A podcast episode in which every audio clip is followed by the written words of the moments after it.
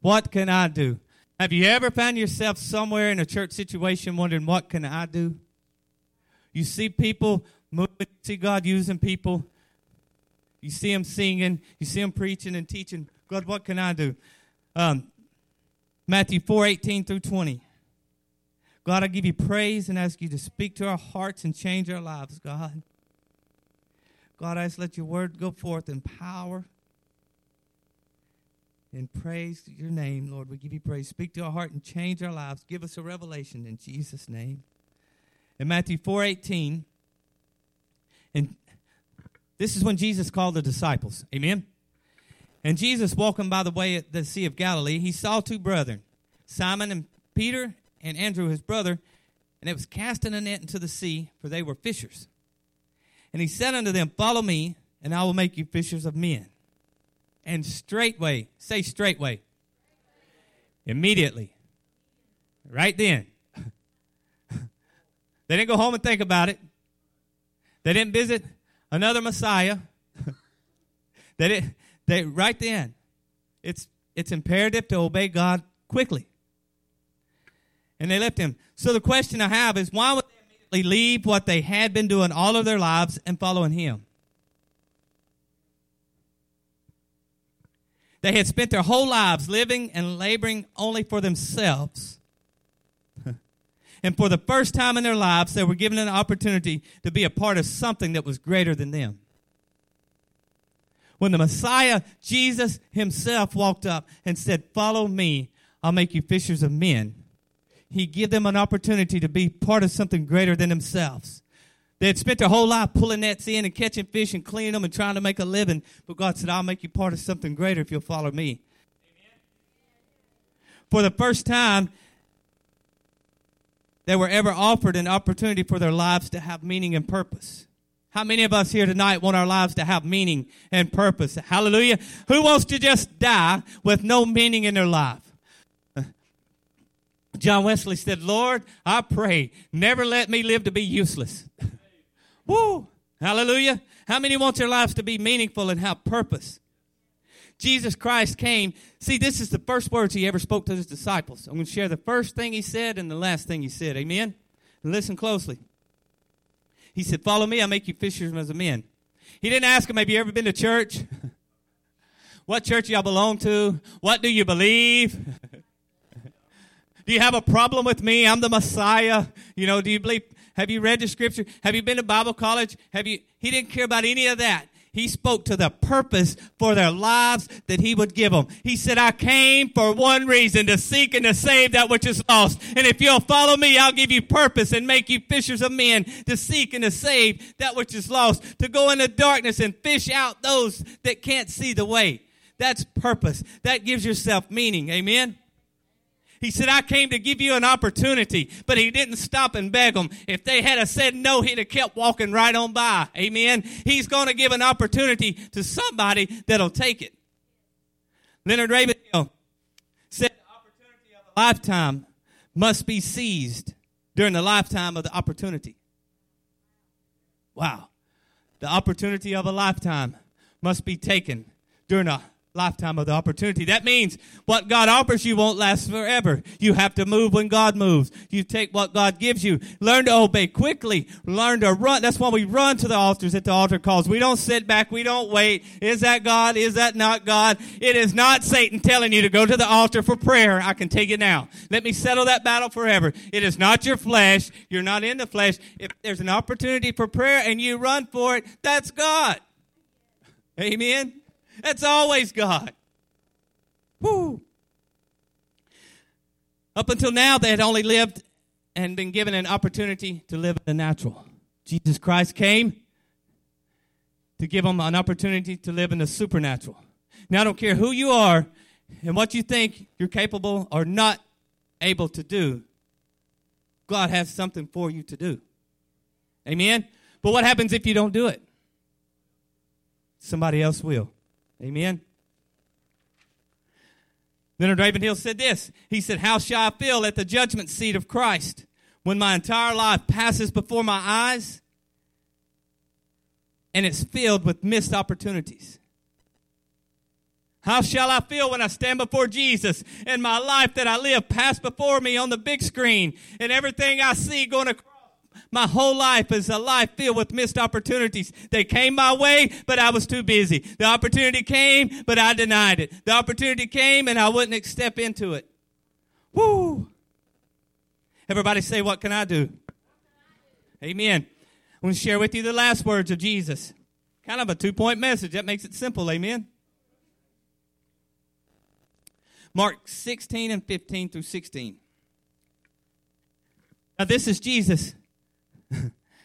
he done been beaten and mocked and rejected and disbelieved and unowned and unwanted and all that stuff and been on the cross, been in the grave for three days. He had done rose again and now he's alive like he said he would. Can I tell you, Jesus will do what he said he'll do? He told him, I'll rise in three days, and he rose in three days. If he says he'll pay your bills, he'll pay your bills. If he says he'll make you great, he'll make you great. If he says go and he'll be there, he'll be there. If he says step, he's going to be with you. Jesus Christ will do what he says he'll do. He is looking for somebody to believe him.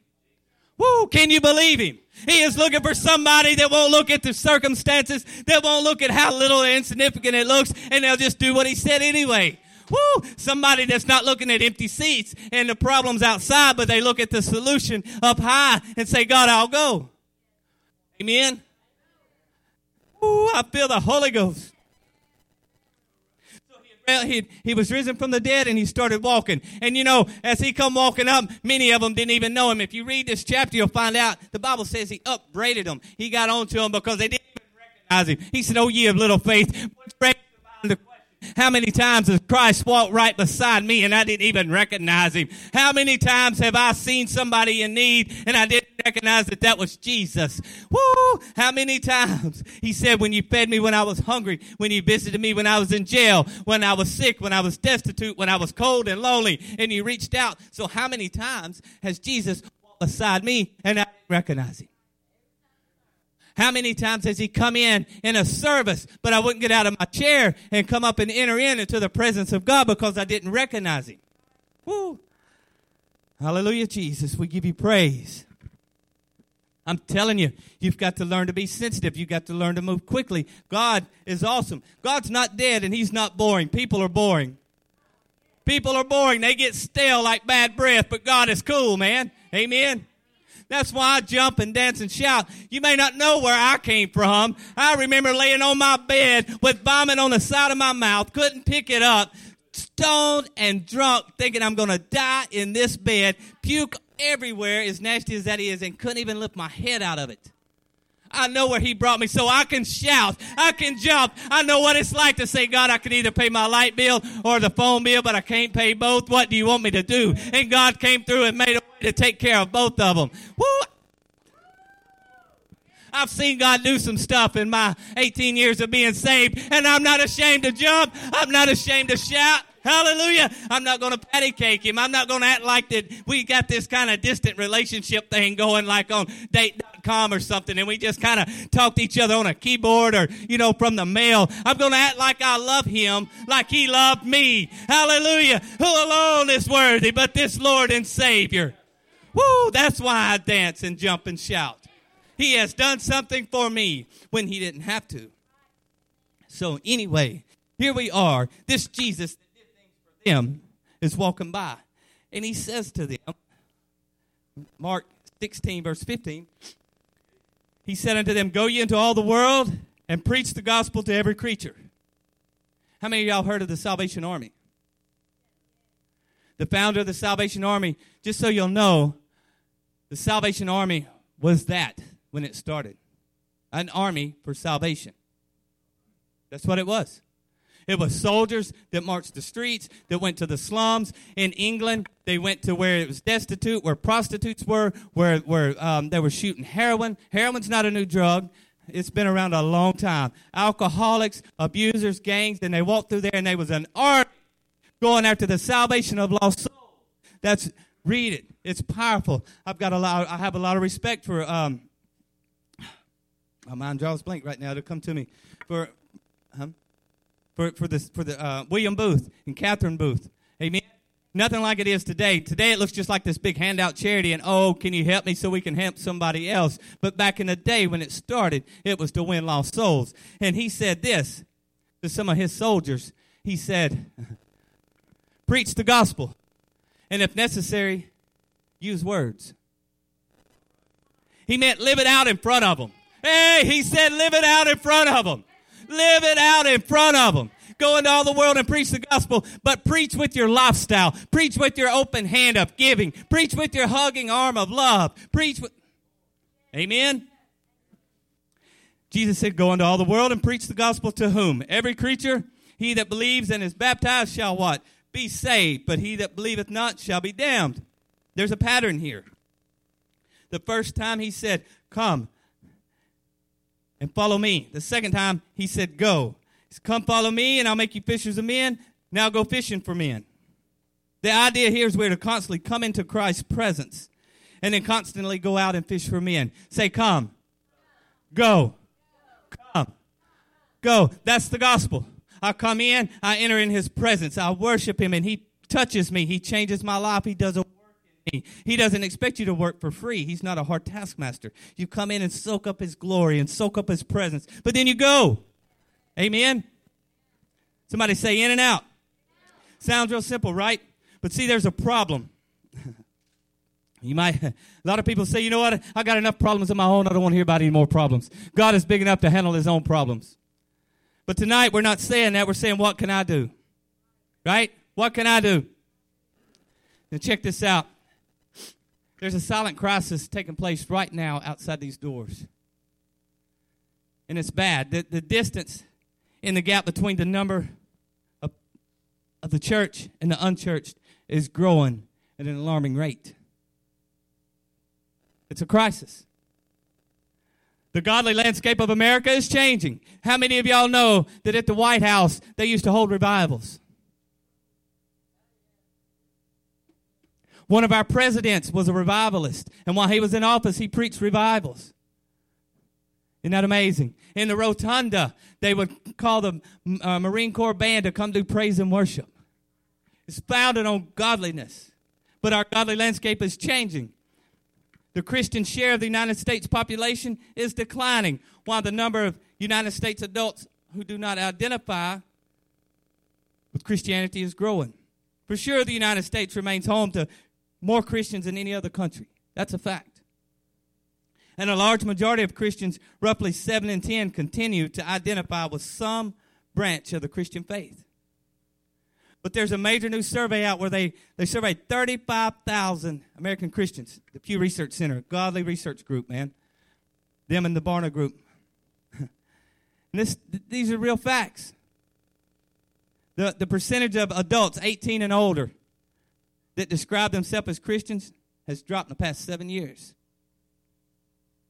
During the same period, the percentage of Americans who are religiously unaffiliated, like atheists, agnostics, uh, nothing in particular, I didn't know that was religion, but it is, it grew.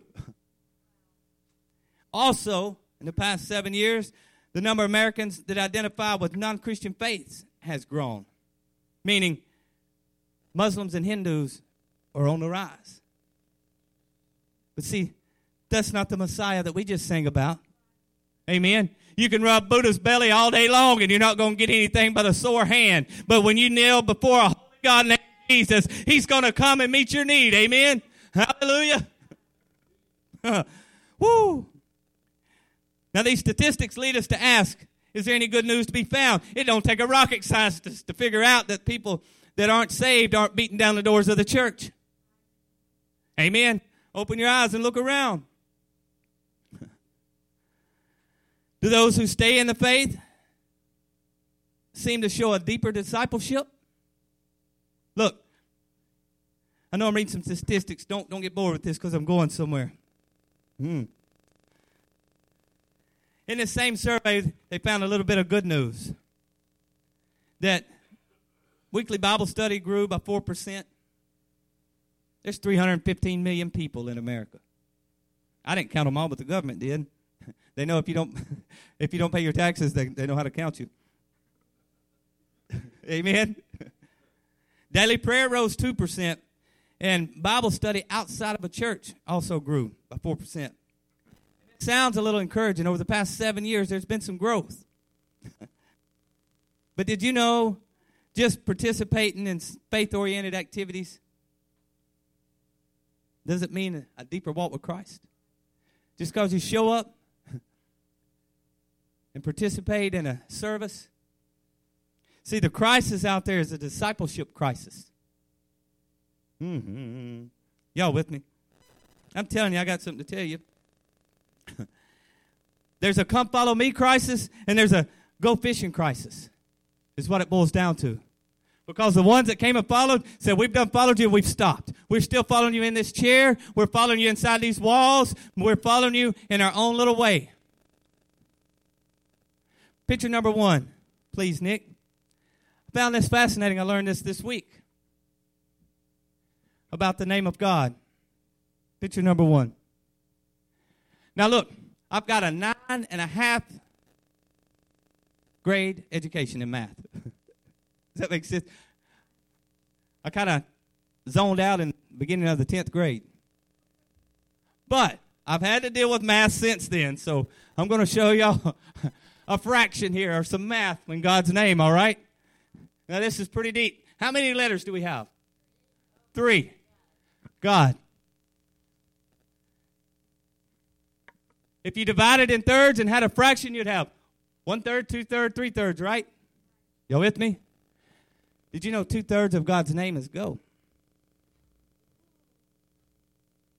Two thirds of God's name says go. Come follow me and go. Come follow me and go. Come follow me and go. Come has to do with moving. Go. Go to where the presence of God is. Go. Go to where the hurting and dying is. Go to where the presence of God is. It's a simple pattern. Two thirds of his name means go. Amen? Now, I have a video clip I want to share with you just for a minute. I put this on my heart to show what we're meaning. So let's give Nick just a second as he slides it over there. Let's give him a hand for, hey, look, it's it's not always easy, the demands I put on the media sound system back there and, and the pictures and the video clips. But God says, go. Amen? He didn't say stay. If we are the body, aren't his feet going? The only reason, Leonard Ravenhill said this. He said, the only reason we don't have revival is because we're willing to live without it. If you're willing to live without revival in your life, you will. If you're li- willing to live without revival in your community, you will. After adding everything up, just under half of all Americans are unchurched. That's 156 million people. Hmm. That means if you took all the unchurched, it would create the world's eighth most populous country. The eighth most populated country in all the world would be full of people away from God. So now you might be asking, well, what can I do about a problem so big? And see, this is not a new question that's been asked. Philip asked Jesus this in John chapter 6. Look, this is my last verse right here. Hallelujah, Jesus. John 6, 1 through 9. After these things, Jesus went over the Sea of Galilee, which is the Sea of Tiberias, and a great multitude followed him because they saw his miracles and he did on them that were diseased. They saw what Jesus did on them that were sick. Amen? This is King James. I'm sorry. I think this New King James. Anyway. And Jesus went up into a mountain where he sat with his disciples. Can I tell you something? If you will pay attention, God will bring you to the high places. When he wanted to be alone with the disciples, he carried them up to the mountain. High above the circumstances at the bottom of the mountain. Amen? Jesus was forever looking there. He would pull them away from the crowd, the hustle and bustle, the problems with life, and he'd pull them up into the mountains. And he'd sit there. And I'm telling you, if you'll allow God to bring you up into the high places, he will show you truths that you've never seen. Amen? He will pour into you, he will grow you. Verse 4 and the Passover, a feast of the Jews, was near. Now, see, there was a lot of people in town because of this holiday Passover. It was kind of like Thanksgiving or Christmas in Jerusalem. Amen? So now look, when Jesus lifted up his eyes and he saw a great company come unto him, he said, Philip, whence shall we buy bread that these may eat? Philip, where may we buy bread that all of these may eat? Philip answered and said, Two hundred pennyworth of bread is not sufficient for them, that everyone may even have a little bit. Here's where Philip said it. He said, Lord, seven months of wages wouldn't be enough to give every one of these people here just a single bite. What can I do, Lord? The problem is greater than me. I don't have the money. I don't have the time. How can I possibly make a difference with all these people? And I believe Andrew was sitting right close by because we see Andrew must have heard what Philip said to Jesus. It's a fact because I'll show you in a second. He was listening in on the conversation. and I believe Andrew heard Philip say, What can I do? He heard his remark to Jesus, What can I do? And look at what happens. Verse 8 One of his disciples, Andrew, Simon Peter's brother, said, He said to Jesus, There's a lad here that has five barley loaves and two small fishes. But what are they amongst so many?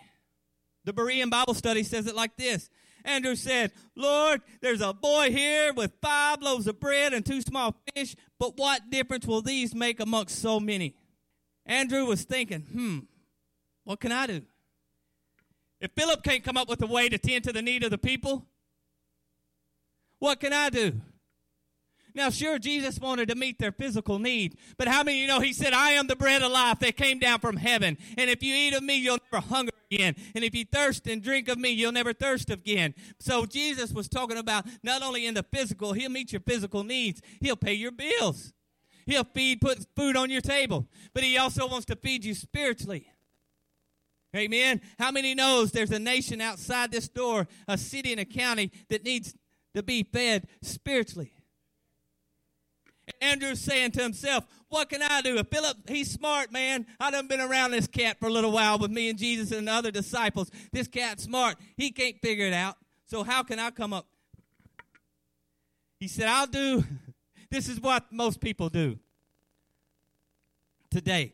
He said, I'll point out to Jesus just what we do have available that's so little so he can see how insignificant it is. I'll just go ahead and point it out to Jesus how little we do have and how little the difference we can make. Have you ever told Jesus how little you are and how much you don't matter? And have you ever told yourself how much anointing you don't have and how smart you're not and all the things that we don't have?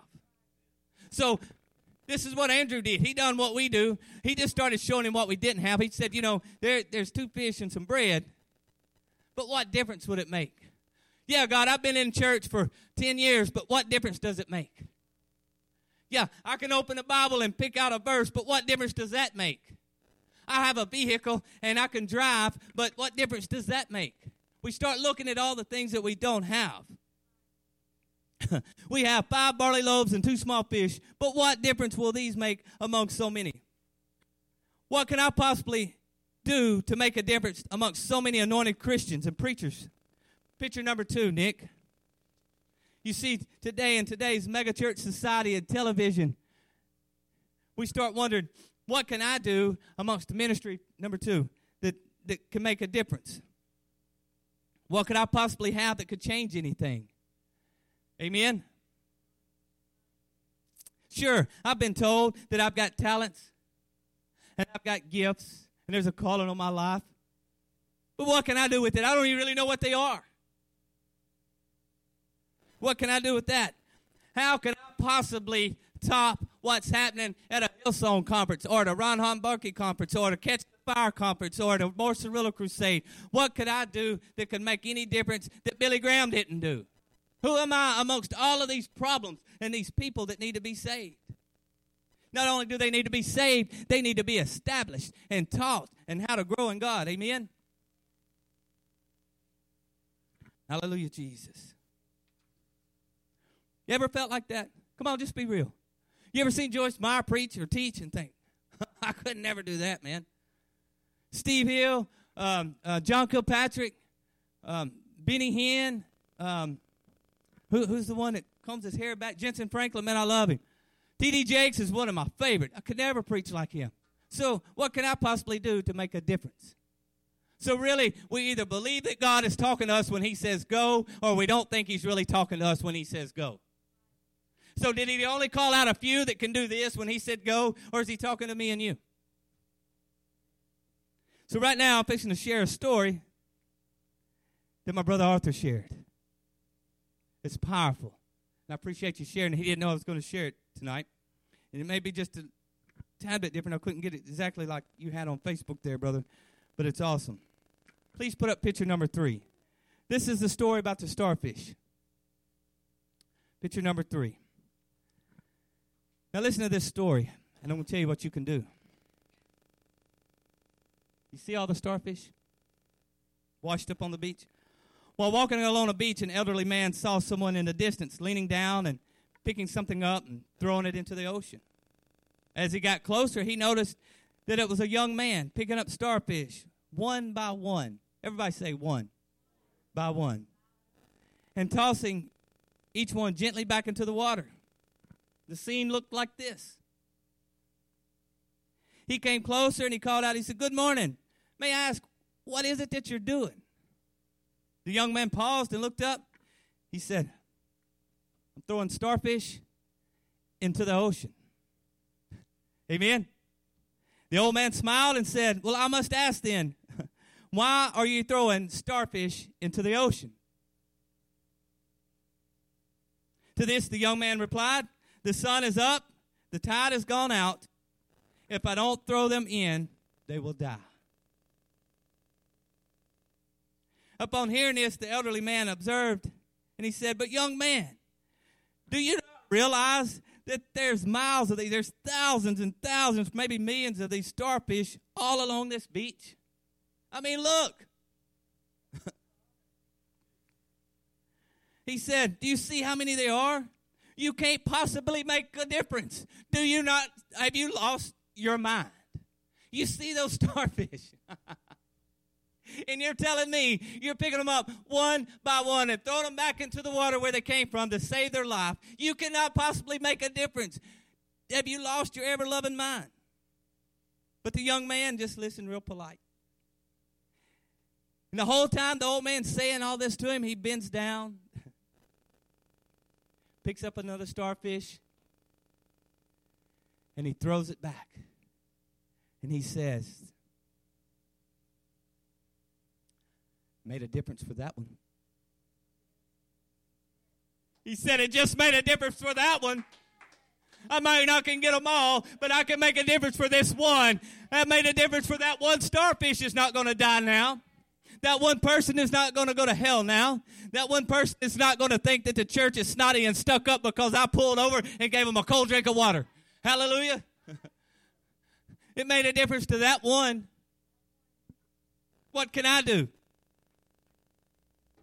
I have one more video clip I'm going to share with you. I think of these lyrics many times when I'm praying in my. Bring it on up, Nick. Go ahead and bring the video clip up. I think of these lyrics all the time. I pray them all the time. It's so powerful. And go ahead and play it. We'll watch just a minute of it. It's an old song. But this is what you can do.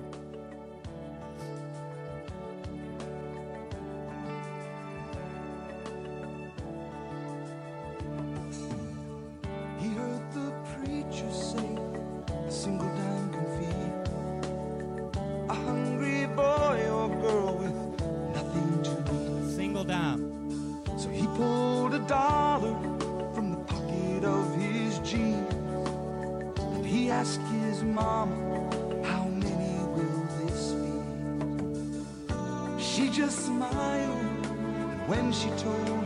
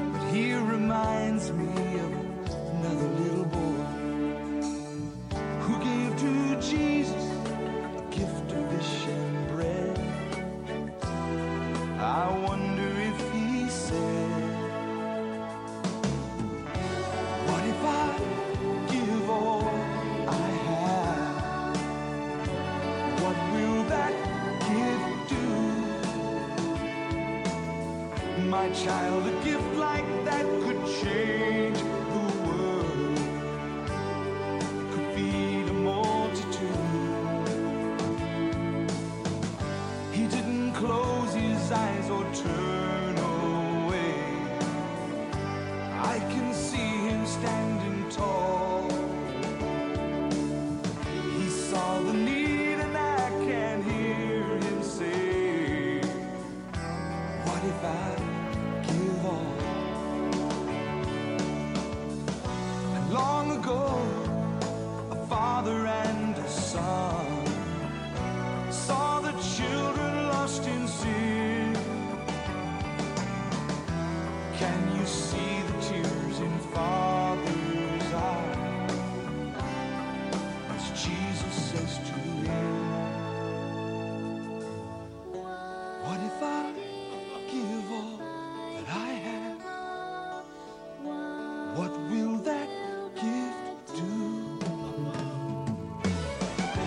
My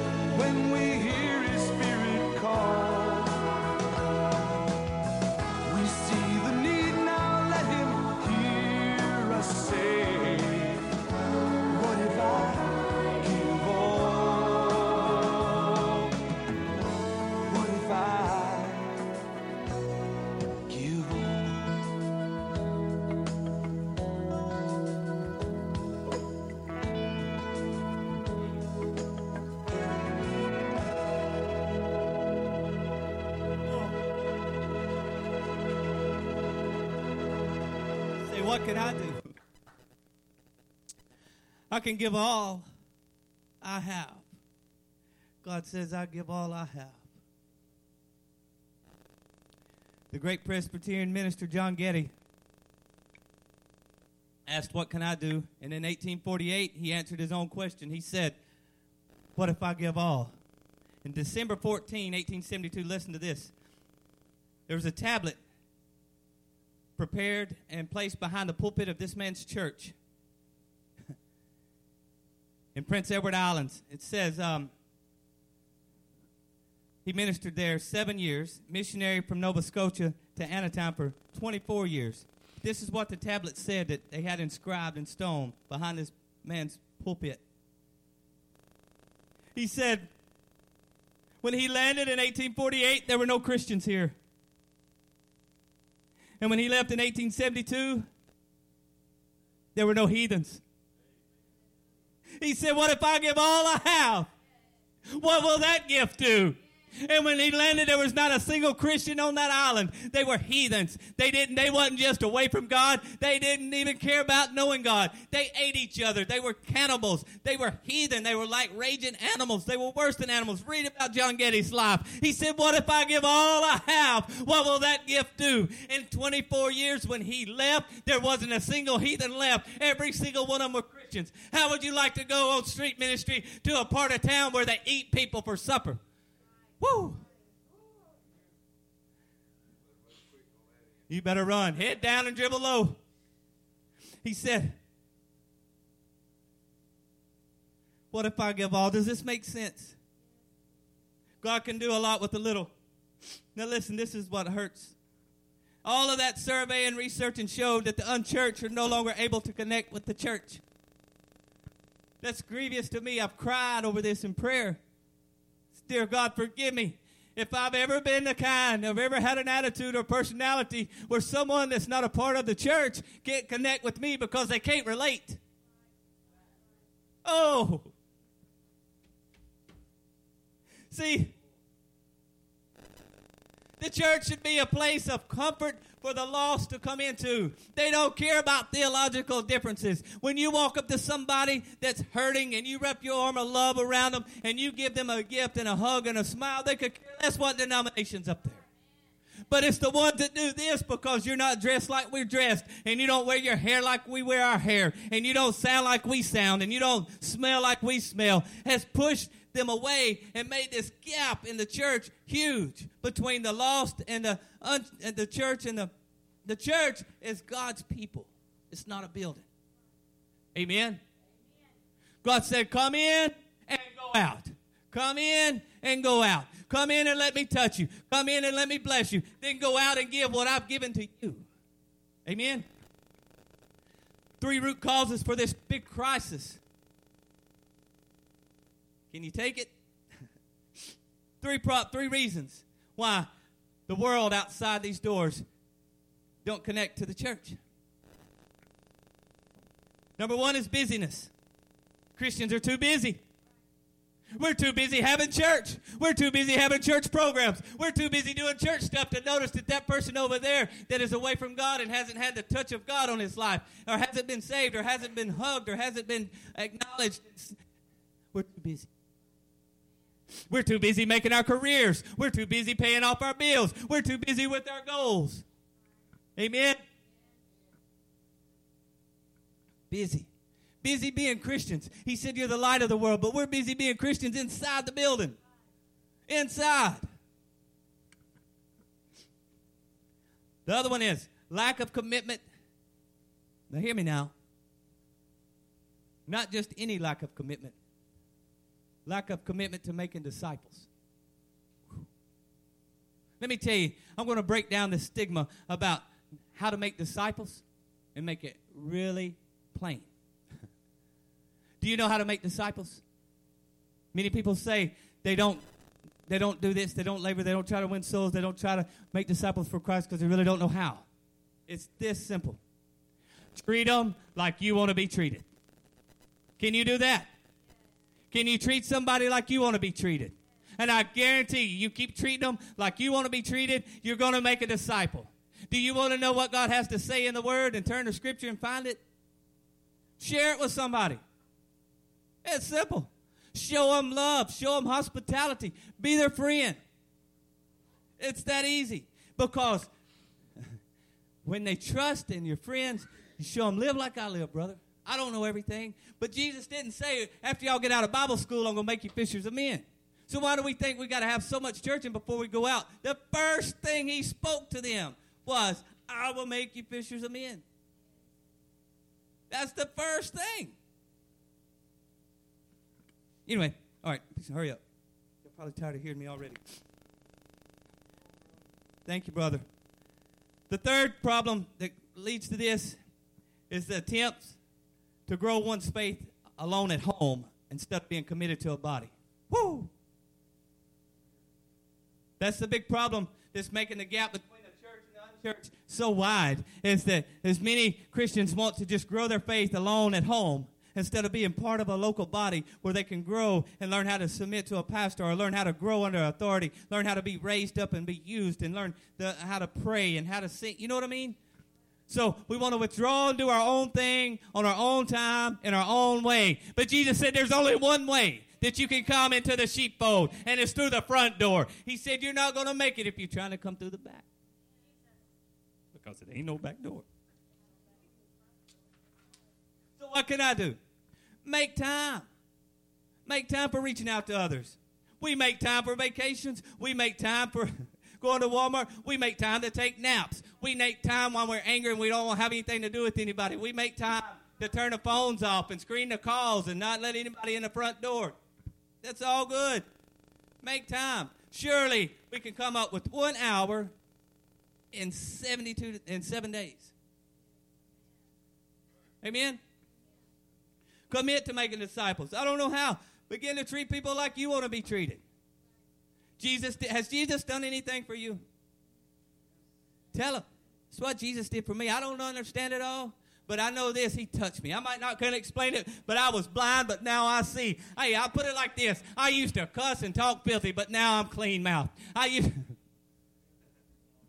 I used to love to go to the beer store and ride the back roads, but now I like to go to street ministry and invite people to church. Something has changed on the inside of me. Hallelujah. I have a pep in my step, a reason for getting up. Don't draw back in your silo. Real quickly, I'm going to share some specific ways you can make disciples, and then we're going to go. Amen. We're going to pray. Is this good? Here is what you can do specifically to make a difference. One starfish at a time. Can anybody throw a starfish back in the ocean? I can make unchurched people feel welcome and comfortable. And not like I'm a religious saint. I can just be myself. Shake their hand. Hey, brother, how you doing today? Man, it's good to see you. Can I pray with you? Know? Have you been to church in a while? You want a Coke? Amen? Just be hospitable. Don't you like hospitality when someone warm welcomes you in? Even if you don't want to be, be hospitable. Even if they stink, you'll be away from him in a little while. Amen. hey, I want to tell you this real quick. Uh, Billy Graham's son, Franklin Graham, was having uh, Rocking on the River, something like that, this big crusade uh, in Washington, D.C., and on the Potomac River. I mean, they had all kind of big mega bands and stuff, and there was they was planning on hundreds of thousands of people coming. And some of the Christian leaders in the community started criticizing him for all the Christian rock bands that he had brought in. He said, Look, man, I'll never forget it. He said, What are you doing bringing these in? He said, What do you mean? I'm going fishing. He said, Jesus said, Go fishing. So if you don't like the type of bait I use, go use your own somewhere else. But this is the bait I'm using. These people can relate to some rock and roll and to some electric guitars. And they got purple hair and they got earrings and they got real problems. And so we're going, this is the kind of bait we're going to use here. You don't always eat the bait that you use when you go fishing, right? Hallelujah. So whatever it takes, Paul said, I become all men to all, you know, to reach that I might save some. All right. This is cool. If you have an hour a week and you're on a very tight budget, you can connect with people by operating in the one to five dollar ministry. Did you know you can run a one to five dollar ministry? You sit in a dollar store. This section over here is uh, one to five dollar. Everything over here is one to five dollars. Y'all seen that in the stores, right? A one to five dollar ministry. You can buy a single bottle of water from the store, drive down the road to where they're filling potholes, or they're weed eating, or someone's walking, pushing something, or they're getting out of their car going in Walmart, and you spend a dollar and some change, and you buy a single bottle of water, and you walk up to them and you say, Brother, it's hot outside. Hey, man, I, I just want to bless you. You look hot, you look thirsty. Here's a cold drink of water. Jesus said to go into all the world and bless them, and I want to bless you. It's that easy. I saw you sweating I saw it's hot. I was thinking about you. So here, I just bought this for you. Hey, do you have a church? I'd like to invite you to ours if you don't. A $1 ministry. Amen? $5 will get you a case of water and a bag of ice. And somewhere between 12 and 24 people, and you ice it down in an ice chest, and you can cruise town in a hot summertime, and you can hand out bottles of water and hand out flyers and hand out tracts and love on them. That's a one to five dollar ministry. Amen. Can you afford five dollars or one dollar this whole month? What can I do? I can save up one dollar, and I can make a difference with one starfish. Amen. You can buy a box of brownies for a dollar. And if you're like me, ask somebody to help you cook them. I can cut them, but I can't cook them. But anyway, with one to five dollars, you can reach out to 15 to 30 people. Two brownies in a bag. Call somebody that hasn't been to church in a week, two weeks. They don't always have to be away from God. It's people that's just new people in the faith or somebody that you just care about. And look around. Brother Arthur is always looking around. He's done carried a fan and two air conditioners this week. Amen. Today, drove all the way to Monroe to get an air conditioner put in a lady's house. Took her a fan yesterday, and she said, "Now I can cook supper." I'm not going to share. He's going to. He'll give the testimony when he wants to. I'm just saying. It's called a bountiful eye. That's what I can do. Amen. Hey, look, moving right along. A $25 ministry. Picture number four, please. For $25, you can buy a few packs of Cokes, Sprites, Coke, and Dr. Pepper, some Skittles, some Now Starburst, and put them in a bag and tie a ribbon around it. we did this. Amen.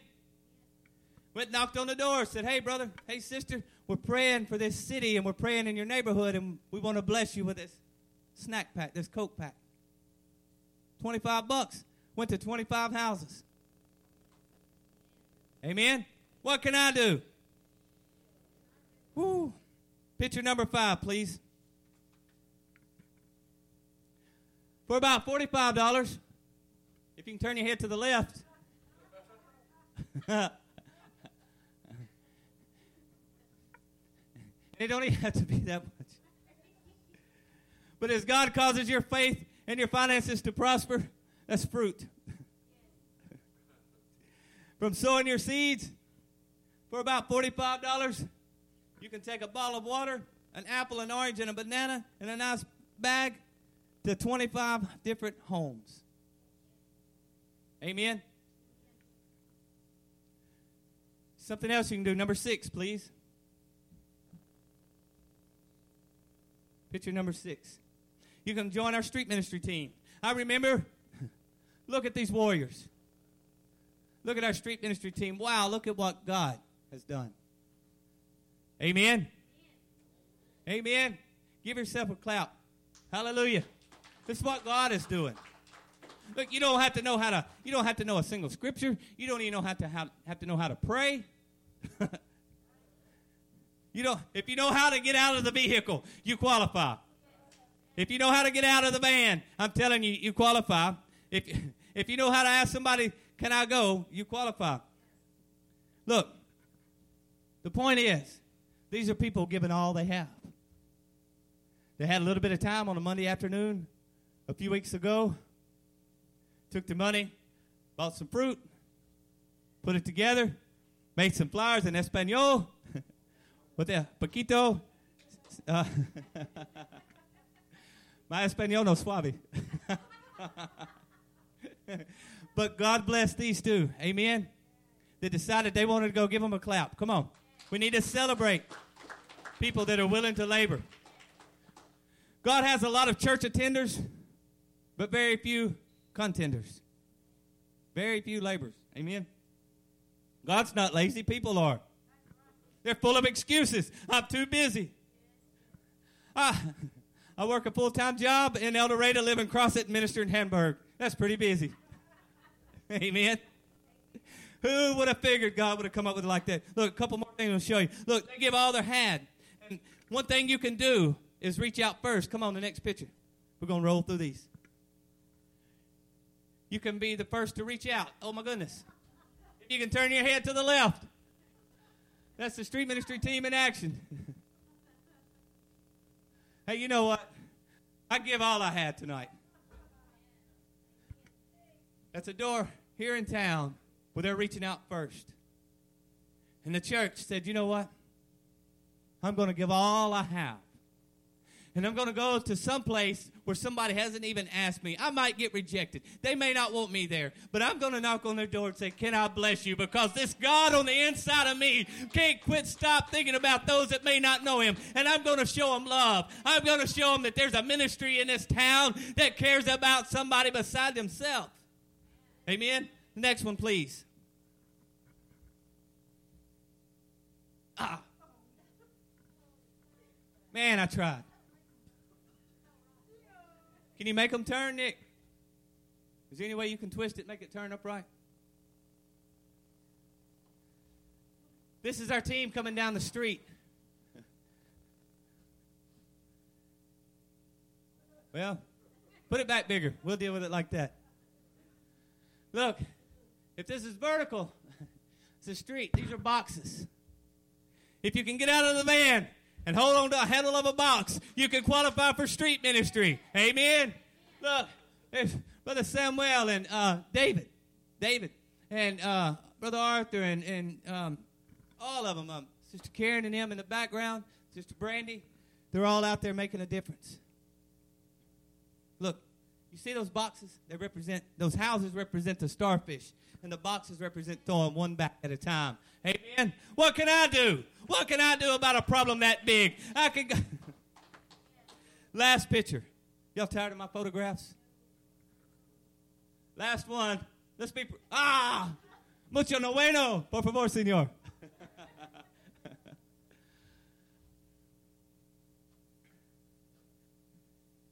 this is bridging the gap. This is bridging the gap. These people worked. All these people in these pictures that you've seen had been at work that day before, that day. Either at home or on a, reg- a, at a job, some type of way, taking kids to work, getting kids up, doing something. They had busy lives and they pushed it aside for somebody else. And look, now here we come, bridging the gap between the church and the unchurched. I apologize for the pictures turned sideways, but you can see what's happening. Me and Brother Samuel had just been on the other side of the van ministering and come across and look, there's Sister Brandy, Brother Arthur, and Jack, Brother Jack, ministering to these two ladies. And what they're saying is, I'm just like you. And I've got a heart too. I have a need to be loved and accepted and welcomed. So I'm planting seeds of love and acceptance and welcome. And I don't know who you are, and these people had never met before. Brother Jack, but none of the rest of them knew. Strangers. Well, I'm shy. Forget about being shy. It's not about me. Tears pouring down their faces while they're praying for them. Tears. Five minutes before. Never seen them in our life. But what they saw is a church without walls that went out and said, I'm not judgmental. I don't care how you're dressed. I don't care what your front yard looks like, and I don't care what you drive. I don't care where you work or don't work. I don't care what you did last night or 30 minutes ago. What I do care is that I'm coming to bridge the gap between the church and the unchurched, and I'm coming to do what Jesus said. He said, Go into all the world and preach the gospel. And right here, I'm preaching it with my life. I'm preaching it with my time. I'm preaching it with my money. I'm preaching it with my kids. You know how many of the children, they're, they're not children, they're young adults, knocked on doors and said, Hey, would you come to church? We have a nursery. We have this. We have that. We want to welcome you. Amen. God is on the move. Don't look at empty seats and think God's not doing anything in Hamburg. Let me tell you what. If you'll stand to your feet with me right here, I'm going to show you something, please. Woo. Everybody pick up one foot. Now pick up the other. you know what that is? That's the feet of Jesus. Lift up this hand. And lift up this hand. You know what those are? Those are the hands of Jesus that reach. Everybody on the count of three say Jesus. One, two, three. Jesus. You know what that is? Mouth. He chose to live in us in a bodily form. But if we are the body, why aren't our feet going? Why aren't our hands reaching and showing them there is a way?